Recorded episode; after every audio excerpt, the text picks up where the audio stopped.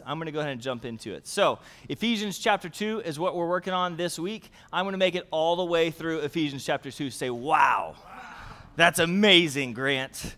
So here was what I want to say, is that I'm going to preach Ephesians chapter two, and my sermon would be different than if Sarah did a sermon on Ephesians chapter two. She told me earlier. She was like, I can't wait. These are my favorite verses. I was like, I'm, I'm just not talking about those. So this is not an exhaustive uh, Ephesians two, but there's a theme that God wants to hit on today, and I'm really excited to jump into it. So my encouragement, I've got the words on the screen, but I'm going to be using the Passion Translation as my uh, main chunk of Scripture. So you can open up to your Bible app, and you can look up the, Pas- the Passion Translation, and you can follow along with me. It's on there, yep. Absolutely. Okay, so Father, we just ask that you'd come and you would come and move. You would anoint my spirit, you would anoint my lips and my words to proclaim the word of God through Ephesians chapter two. We thank you that you have a special theme on your heart today. God, I'm asking that it would change lives in Jesus' name. Amen. Are you ready? Yes. Okay, so Ephesians verse one, chapter two, verse one.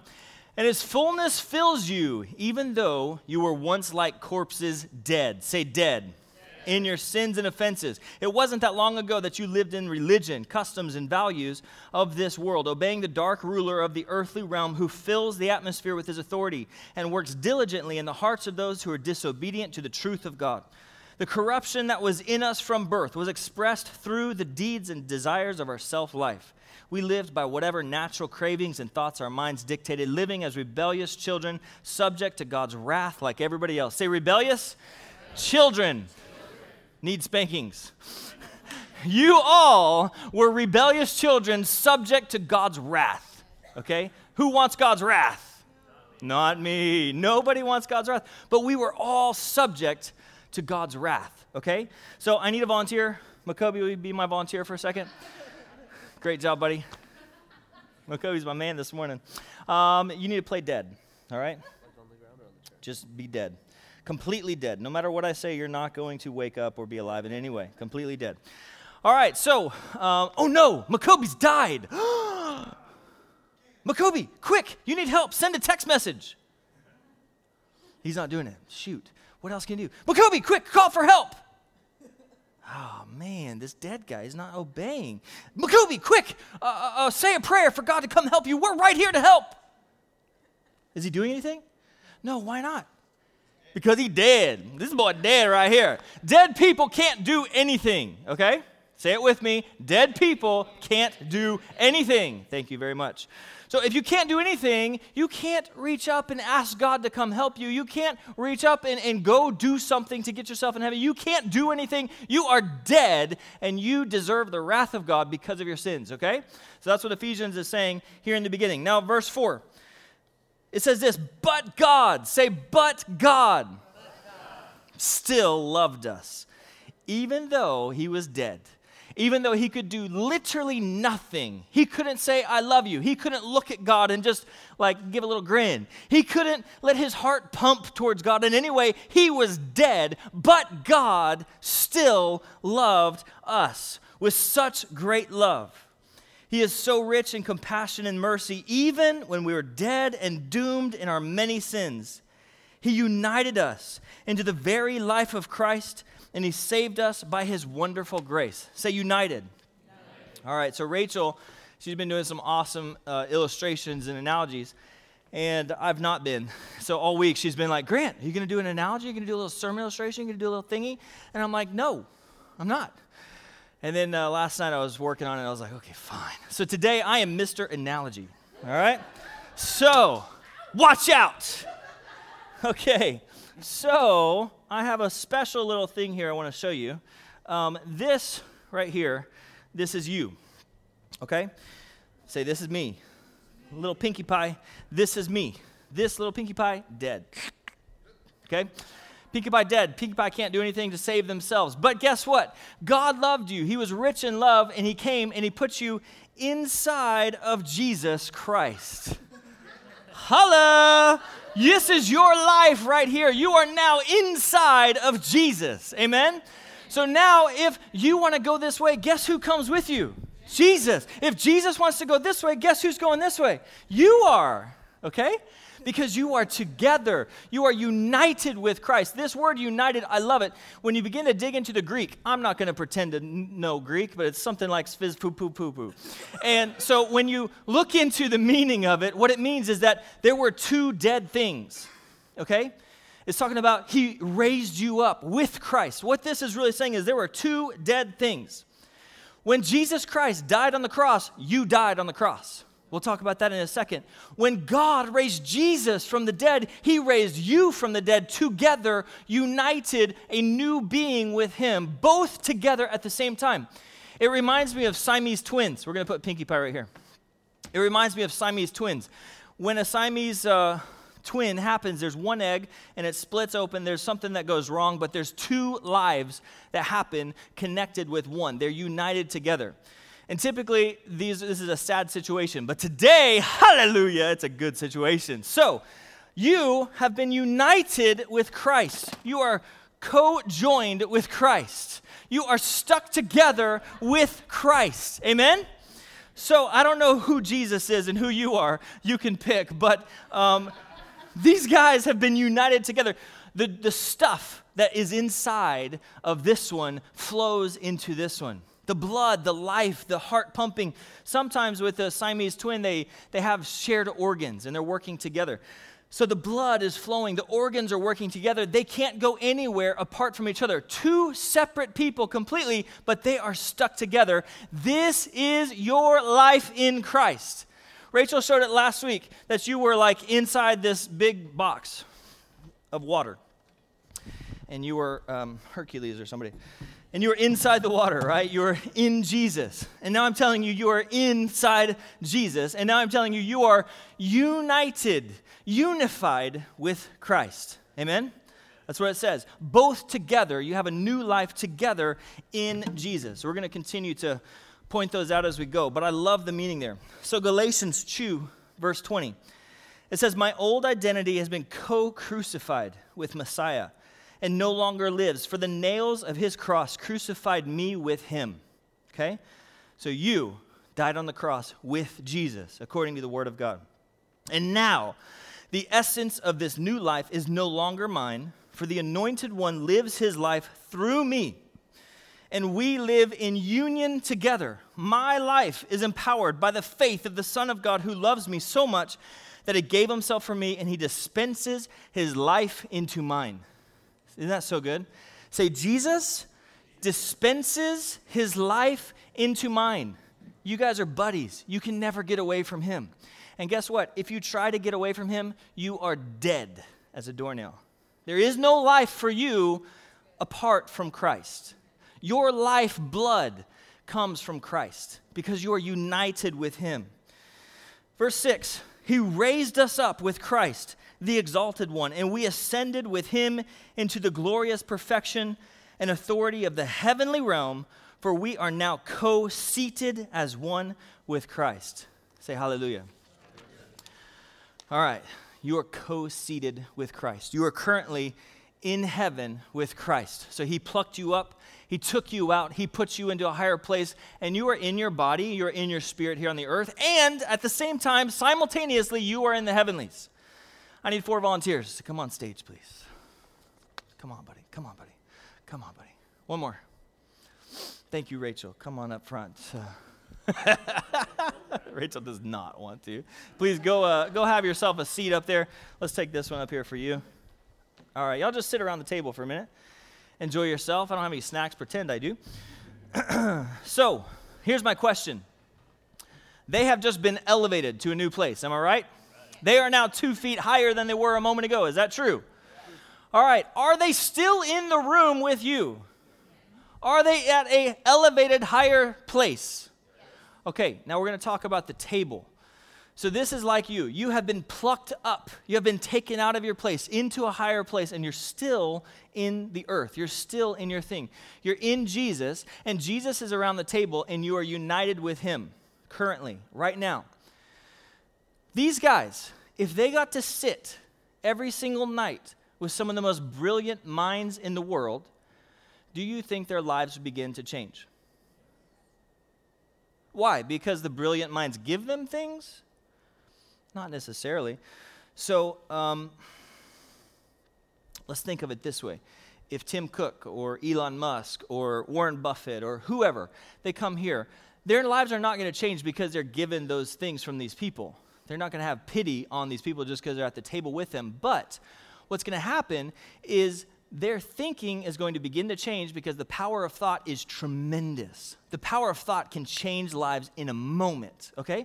So what's going to happen is they're going to absorb through the power of thought the way that these other people begin to think. And as they hear stories of these other people, these brilliant minds changing the world in every place that they look, they are going to begin to adopt the same thought, and then they're going to begin to find ways to implement that new way of thinking so that their lives look different. Am I right? So they, there's this saying that you are the um, you are the average of the five people that you spend the most time with, okay? And I'm, I wholeheartedly believe this. I think it's a great way of thinking. So if you are the smartest person in your little group, uh, you're going to become dumber, no questions asked. If you are the dumbest person in your group, you will become smarter, no questions asked, because that's how it works, okay? Um, if you want to be rich, what should you do? You should go spend more time with rich people. Why? Because the rich people are going to give you their money? No. No, they're not going to give you their money. No way. But you're going to hear how they got their own money, and you're going to absorb that thought, and it's going to change the way that you think about life and business and money, and you will begin to find ways to implement the things that you're learning from them. Randy, on Friday night, he was talking about repentance, and I thought the way he described it was so great. He said repentance, usually we think you're going the wrong way, and then you turn around. You, you have a new thought. So you're going the wrong way. You repent. I'm going the wrong way. You repent, and your repentance is the turning around and moving this way. But he says that is not repentance. Repentance is this. You're going the wrong way, and you have a new thought. Oh, I'm going the wrong way. That is repentance in that one moment. That was the repentance. And then the fruit of the repentance is you turning around and beginning to move somewhere else, okay? So the fruit of the repentance is what's going to take you somewhere, but the actual repentance is simply a new thought, because thought is tremendously powerful. Now, you are united with Christ. His lifeblood flows in you. You have been taken from where you are and placed at the table. You spend your days and nights at the table with Jesus himself. Do you think your thoughts should be different? Okay? Absolutely. Strong's Concordance. It talks about this word for existing in heaven. It's epouranios. It's the word for heaven. It literally means existing in heaven or things that take place in heaven. The word for seated is sunkathizo, and it means to give or to take a seat in company with or to make someone sit down. So Jesus has taken you literally, physically into a new place, into the place where heaven is, and he forces you to sit down in his company with him. Isn't that good? Yeah. John fifteen five, it says, I am the vine and you are the branches. He who abides in me and I in him brings forth much fruit. But without me, you can do nothing. So your life, again, without Christ is dead. It has nothing. There's no fruit of any kind with it. So these guys are sitting here. They're sitting with the most brilliant minds. They're enjoying life. Their lives are changing. But just because they're at the table, does that mean that they're automatically going to have a different life? No? But they're here. They're, they're right here with the most brilliant minds in the whole world. Surely that matters, right? No, because these three can be fully engaged with God. I'll go backwards. All my practice, it was on that side. But he is fully engaging with God. But this guy right here, he chooses not to. So he turns his chair, and he faces out this way, and he's texting on his cell phone, and he's playing uh, Emoji Blitz or something on his cell phone. And they're learning the most amazing things in the whole wide world. Their thoughts are being changed. They're having thoughts happen constantly. But this guy, is his life being changed? No. Why? Because of his choice to be or not to be intentional with the people that he's around. Okay? So you can be in the heavenlies with Jesus, seated there right now in the place where all of heaven is happening, and you can have your life changed zilch because you choose not to be intentional with where the place that you've been put. Amen? Thanks. You can go sit down. All you guys sit down. Thank you. Y'all give a little round of applause. I love the power of thought, and I love the way that it works. This last week, um, I've, I'm taking home that you are the average of the five people, right? And so I want to be a business, a better business leader. I pay for coaching for real estate stuff, and I learned tremendous things through that. And this last week, I was like, man, I really want to find some more people that I can learn from. And it dawned on me, I'm friends with a guy that I've been friends with for almost a decade now, and I have a place at his table. He's a brilliant local businessman who employs over one hundred twenty people in his company. He's a tax law guy. He fights the I R S all the time. He's amazing. He's making and giving away unbelievable amounts of money for the kingdom. Like, he is he is my kind of guy. I have a place at his table for ten years almost. And all of a sudden, I'm like, oh my goodness, you idiot. You have been given a place at his table, and you're not being intentional with it, and therefore your life is not changing based on his experiences because you're not choosing to go and receive from him. So this last week, we sat down, and I just asked him, please, will you teach me? Just mentor me, tell me your stories. We spent forty-five minutes together. He told me three stories that I really believe at least one of them is going to change the course of my business forever.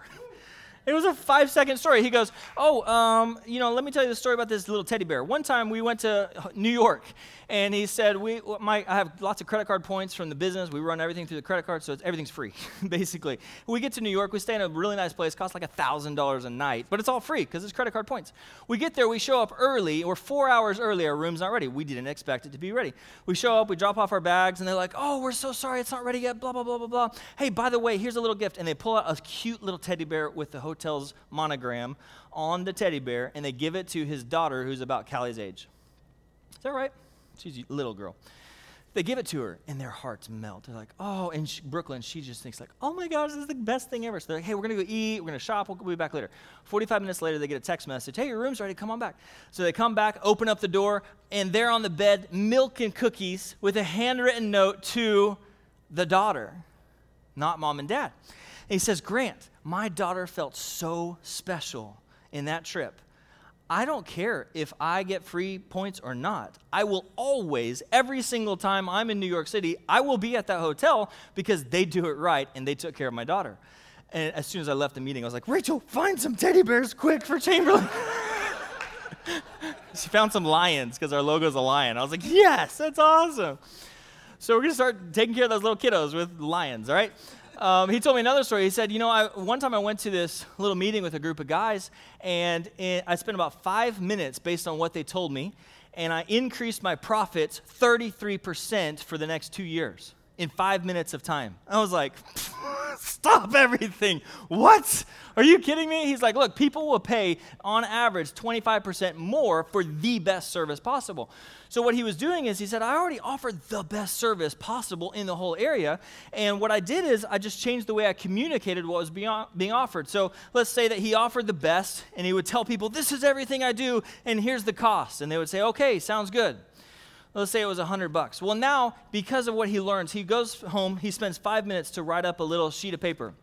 Sheet of paper says, services offered, platinum, one thousand dollars, gold, two hundred dollars, silver, so-so service, one hundred dollars, and then bronze, fifty bucks. He says, Grant, it was fascinating. The service that I've been offering for years, I moved from the price of silver into the gold category, and I, you know, increased the price tremendously. eighty-five percent of people were very happy to pay the gold price. I literally didn't change anything about my business, and bam, like that, thirty-three percent increase, just like that. It's amazing. The power of thought is phenomenal. And just think about it. You are like one of these people stuck together with Christ in all of his thoughts, and you have the ability to have his thoughts constantly running through your body, through your mind, if you are intentional to take a moment and listen, right? I think it's incredible.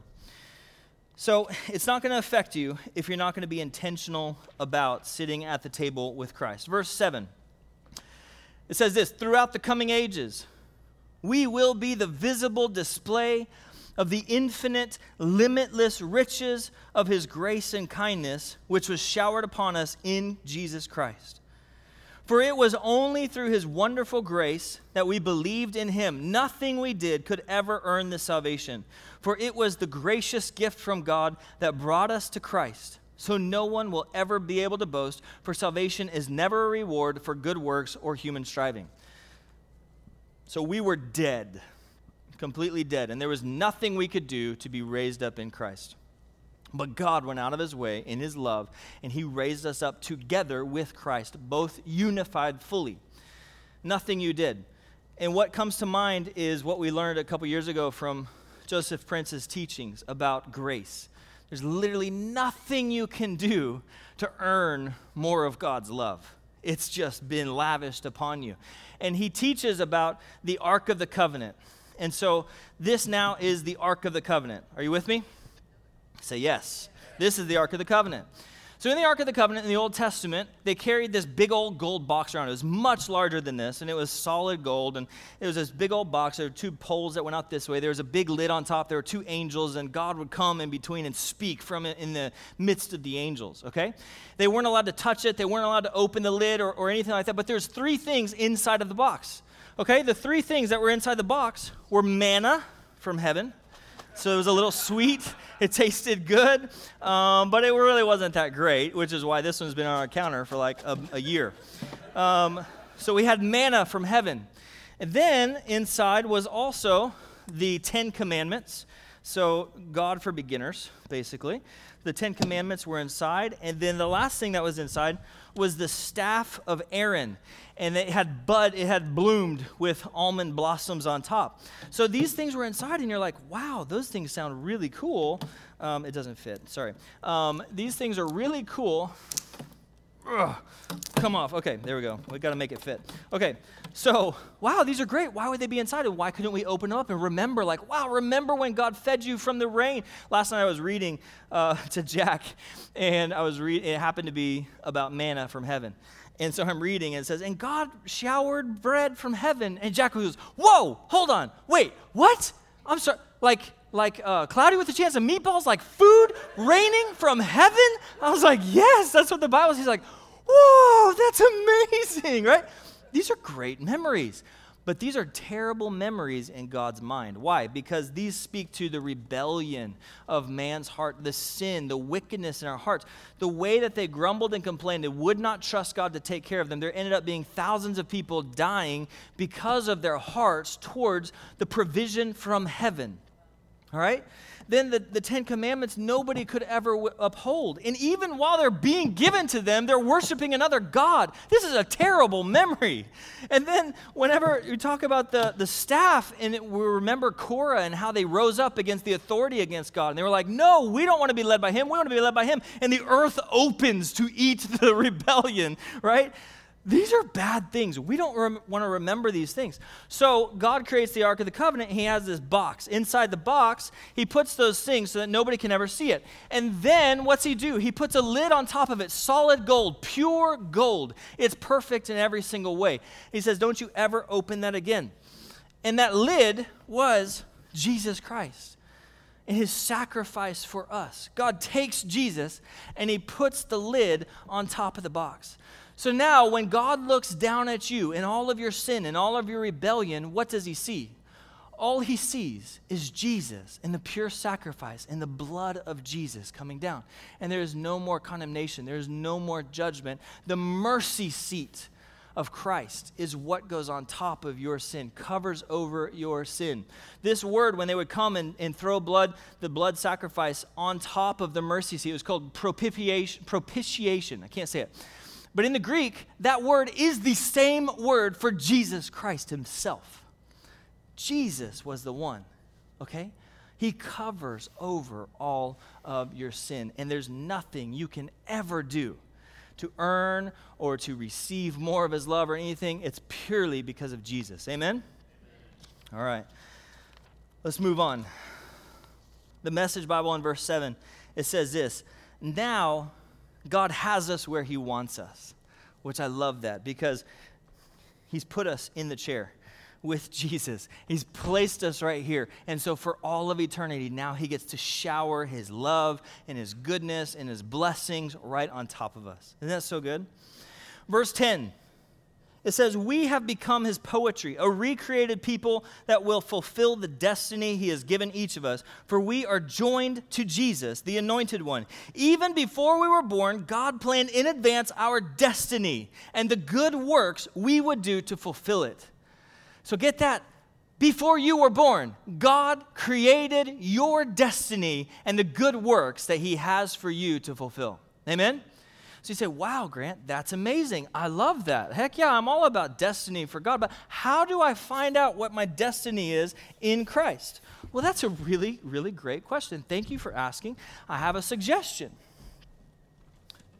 You find your destiny when you learn that you're inside of Jesus and that you're united with him, co-heirs with Christ, and you come and you intentionally spend time at the table with him, and you ask him, hey, I know that you created me for a specific destiny and purpose, and you have specific good works for me to do.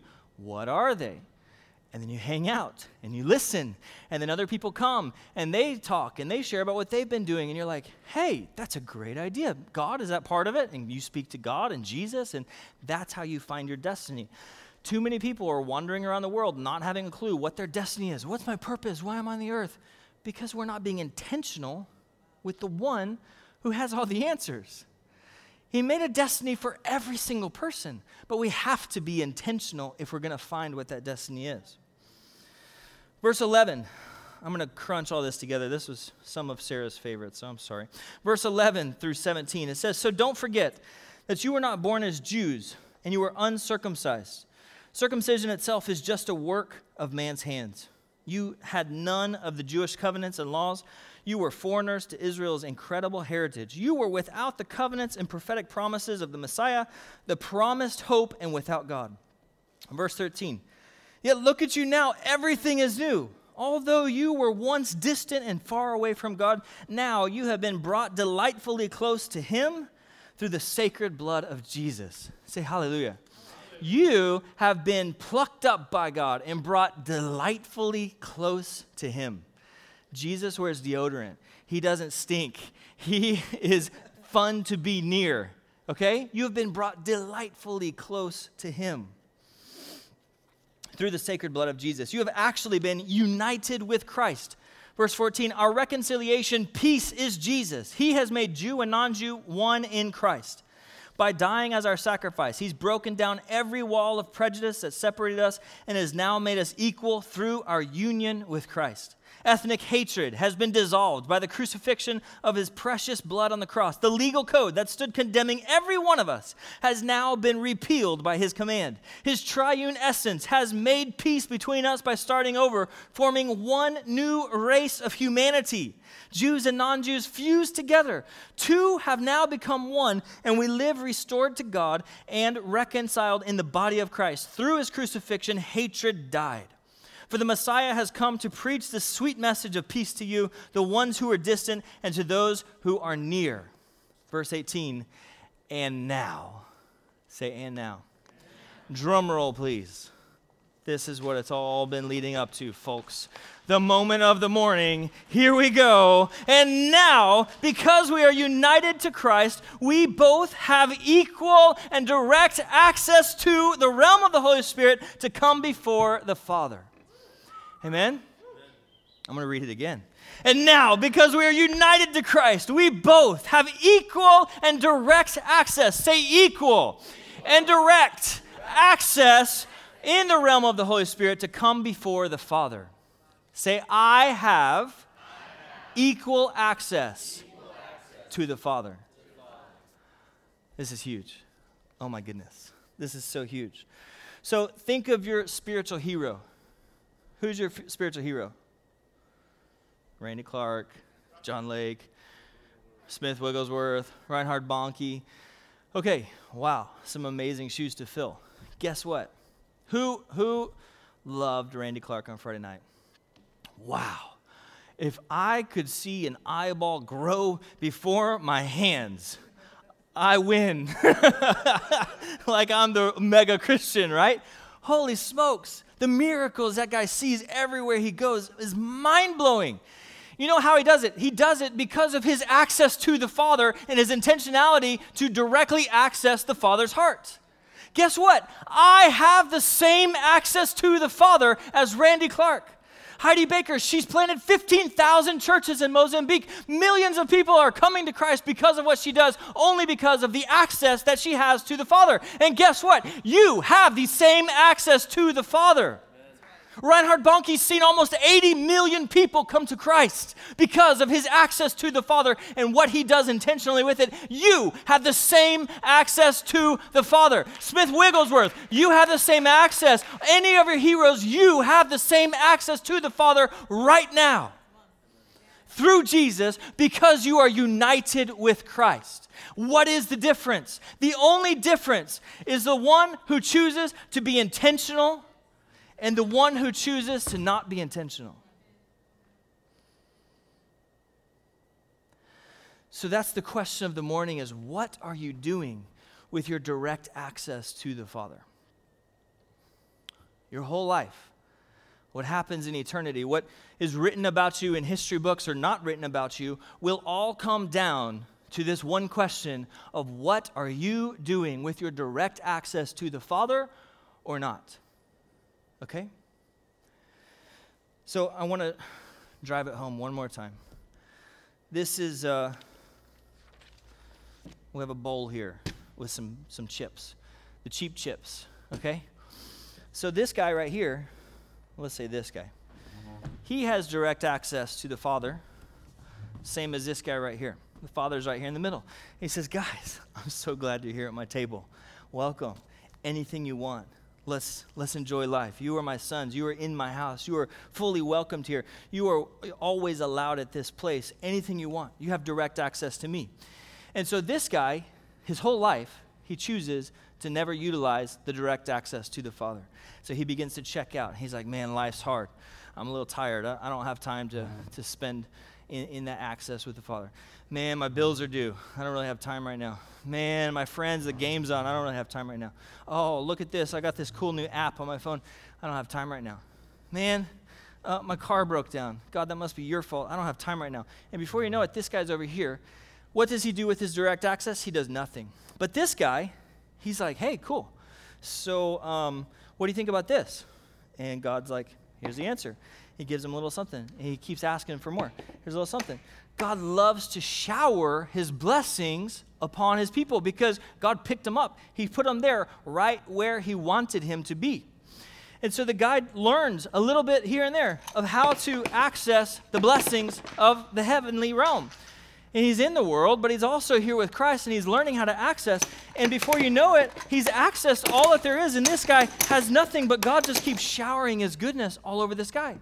And you're like, oh, man, I guess we're all out because he used all the access he has. But no, then when he learns to do a little bit of the good, then we get past the little things, and now you start to get to the good blessings. God trusts this guy. God begins to love this guy in his understanding of his heart. And so now he's just showering his goodness upon him. And you're like, oh no, it's empty. God's blessings are over. And God's like, hey, buddy, you want to come back? You want some of this good stuff? And he does not use his direct access to the Father. But what happens, this guy over here, now it starts getting really, really, really good. And now we're talking mega blessings, mega shower in the kingdom of God for eternity. And when we get to the end of their lives, the rewards in heaven are going to be this. And they're going to be this. And the Lord, he's so proud of this guy over here. Is it because this guy created this blessing? No. This guy did nothing. All he did was choose to be intentional with his direct access to the Father and ask questions and want to know more and want to understand the Father's heart. The history books on that guy are going to be like Randy Clark and Heidi Baker and Reinhard Bonnke and all these guys. History books on most believers in the world are going to be empty. But why? Literally the only difference is what do we choose to do with our direct access to the Father. So my daughter, you know, my kids, they have direct access to me. And every single night we spend time putting them to bed. And I spend a lot of time putting them to bed. Trust me. Rachel really thinks so. She's like, for crying out loud, get down here. So they all three, Grace, she has access, but she doesn't communicate very well. So all three of them have direct access to me. I go upstairs and I begin to put them to bed. But you know, one of my kids has much more of my heart than the other two, okay? I go put Jack to bed. as much as I love him like crazy, he's usually pretty focused on a toy or playing some game or showing me something about a car, and it's just kind of like, dude, uh, uh, blankets. Read a Bible, stay right there. Jack, Jack, raining from heaven. Yes, okay, good night. Don't go anywhere. That's about how it goes. And I go put Eli to bed, and I cuddle up with him, and he wants me to tickle him for like fifty hours. So I do that, but he tells me like the most amazing history from the world that you could have ever known. And I'm like, how do you know these things? But he's constantly, com- he just reads like crazy. So he's like, Dad, did you know that in nineteen blah, blah, blah, blah, blah, blah, blah, and he tells me this crazy story. But that's our bedtime. He just divulges amazing amounts of history to me. And I'm like, great. Hey, how was your day? Oh, it was fine, but I read this book. I'm like, oh, cool. Let me tell you about my day. He's like, oh, that's cool. But did you know? So I do my best. You know, I love him like crazy, and he has a big chunk of my heart. But when I put Callie Lake to bed, I go lay down on her bed, and I get her cuddled up, and we snuggle for a little bit. And she has most of my heart because she, she says, Dad, how was your day? Every night. And I'm like, oh, it's good. And she's like, well, tell me. What'd you learn? What'd you watch? What'd you hear? What'd you do? What happened today? Did you have any funny stories? Do you have any sad stories? Teach me something. And she just continues to ask and ask and ask. And then when we when she's satisfied with my answers, she she goes. And I'm like, Callie, how was your day? She's like, it was so good. And she begins to tell me these things. And she tells me about her friends. And she tells me about the things she learned. And she tells me all these things. And I'm like, all right, well, it's time to go put the boys to bed. She's like, no, you can't go. You're going to stay here. And then she starts to tell me more. And she asks me more questions. And we go back and forth and back and forth and back and forth and back and forth and back and forth and back and forth. And it just never, never ends. Never, ever ends. But she has more of my heart. Even though they all have equal access to their father, she has more of my heart because she's more intentional to have my heart. Isn't that right?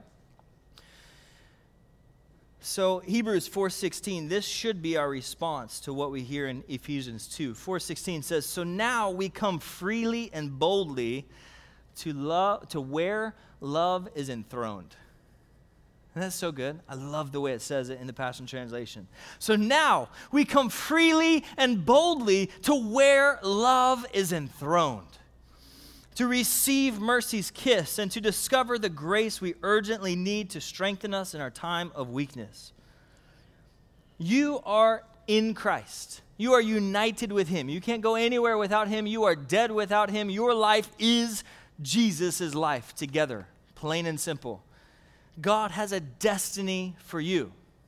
He has specific things that he wants to do with you, in partnership with you, in sonship, or, or, or being a daughter with him in the kingdom realm. He wants to do things with you. Those things are found by spending time at the table with him, being intentional. You have equal access to the Father, and he wants to shower you forever with his blessing upon blessing upon blessing, because that's exactly where he wanted you to be. So the question of the morning is, how intentional will you be? How intentional will you be with the access that the Father has given to you? Because that's what it all comes down to. So we're going to bring the lights down. I'm going to turn up some music. And this morning, we're going to spend some time just connecting with the Lord. And that is your only question. How intentional are you going to be? Connect with God. Listen to his heart. Ask him questions. Ask him what is on his heart. Ask him about destiny. Ask him whatever you want to ask him about. But let your heart be connected with him. Turn your chair around. If you've been over here, for crying out loud, come on close by. Turn your chair around and be close to him. You guys can come up here. If you want to lay down in the front, just cry your eyeballs out, come lay down. If you want to go in the back, do that in the back. If you want to be on the sides, do whatever you have to do to get away from the people around you and really connect with the Lord.